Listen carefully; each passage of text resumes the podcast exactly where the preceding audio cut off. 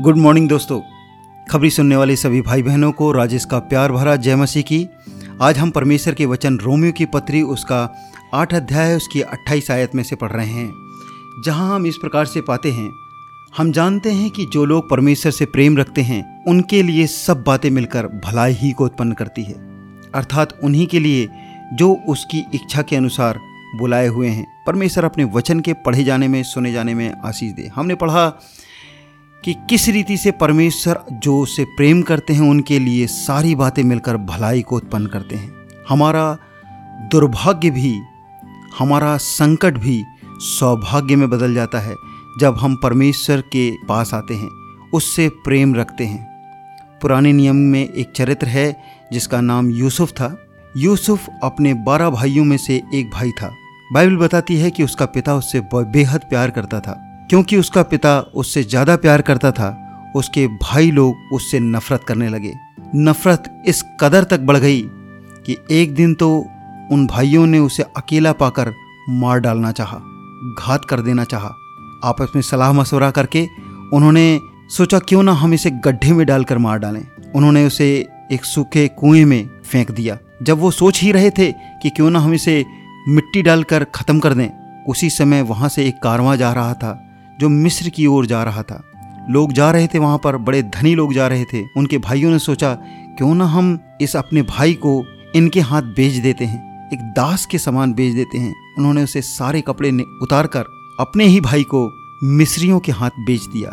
यूसुफ तब भी इस दुर्भाग्य को भी आनंद की बात समझ रहा था और वह मिस्र में गया और उसने सोचा, ये मेरे लिए शायद अवसर हो सकता है कि मैं मिस्र देश की भाषा सीख सकूँ, मिस्र देश के कल्चर को, उनकी संस्कृति को सीख सकूँ। और मिस्र देश में आता है। बाइबल बताती है, और भी बड़ा संकट उसके सामने खड़ा था। वह पोती पर के हाथ में बेच दिया जाता है। पोती पर एक बहुत बड़े घराने का मालिक है। उसका घर किसी राजमहल से कम नहीं है। वह उस घर में जब जाता है यूसुफ तो यूसुफ देखता है कि इतने बड़े घर में शायद ये भी मेरे लिए अवसर है। और वो वहाँ पर इस बड़े घर में काम करना शुरू कर देता है। लेकिन उसे नहीं पता था कि एक दिन उसकी मालकिन ही उसकी ओर गलत दृष्टि से देखेगी। और ये उसके लिए एक बड़ी परीक्षा का समय था। बाइबल बताती है कि पोतीपर की पत्नी उस, उसे सम्मोहित करना चाहती थी। जैसे ही पोतीपर की पत्नी ने उसे अपने पास बुलाया, बाइबल बताती है कि यूसुफ जो परमेश्वर से प्रेम करता था, वहाँ से भाग खड़ा हुआ। पोतीपर की पत्नी ने उस पर गलत आरोप लगा दिया। जिसके कारण से यूसुफ को जेल जाना पड़ा। जेल में भी परमेश्वर उसके संग था। यूसुफ हमेशा प्रसन्न रहता था। वह लोगों के दर्शन को बताता था, स्वप्न का अर्थ को बताता था। परमेश्वर ने उसे इतना ज्ञान दिया था कि वह उन तमाम बंदियों के बीच में एक प्रधान बंदी बन गया। उनका लीडर के रूप में वहाँ पर वह रहने लगा। और ये जेल भी उसके, उसे निराश नहीं कर पाई, उसे हताश नहीं कर पाई। एक दिन फारो, जो मिस्र का राजा था, वह स्वप्न देखता है। स्वप्न में देखता है कि सात पतली पतली गायें हैं और सात मोटी मोटी गायें हैं। पतली गायों ने मोटी गायों को खा लिया। ये स्वप्न उसे बेचैन कर देता है, परेशान कर देता है और वह सभी बड़े बड़े विद्वानों से पूछने लगता है, इसका क्या अर्थ हो सकता है? सभी लोग शांत हो जाते हैं, किसी के पास कोई उत्तर नहीं होता है। कोई एक व्यक्ति बताता है कि हमारे जेल खाने में, हमारे बंदी गृह में एक बुद्धिमान व्यक्ति है।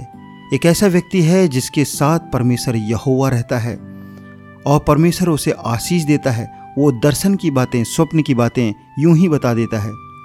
उसी समय राजा के आदेश के अनुसार यूसुफ को राजमहल में लाया जाता है। उसे अच्छे वस्त्र पहनाए जाते हैं और राजा उससे पूछता है, क्या तू मेरे स्वप्न को बता सकता है? बाइबल बताती है कि यूसुफ परमेश्वर से प्रार्थना करके उसके स्वप्न को बताता है।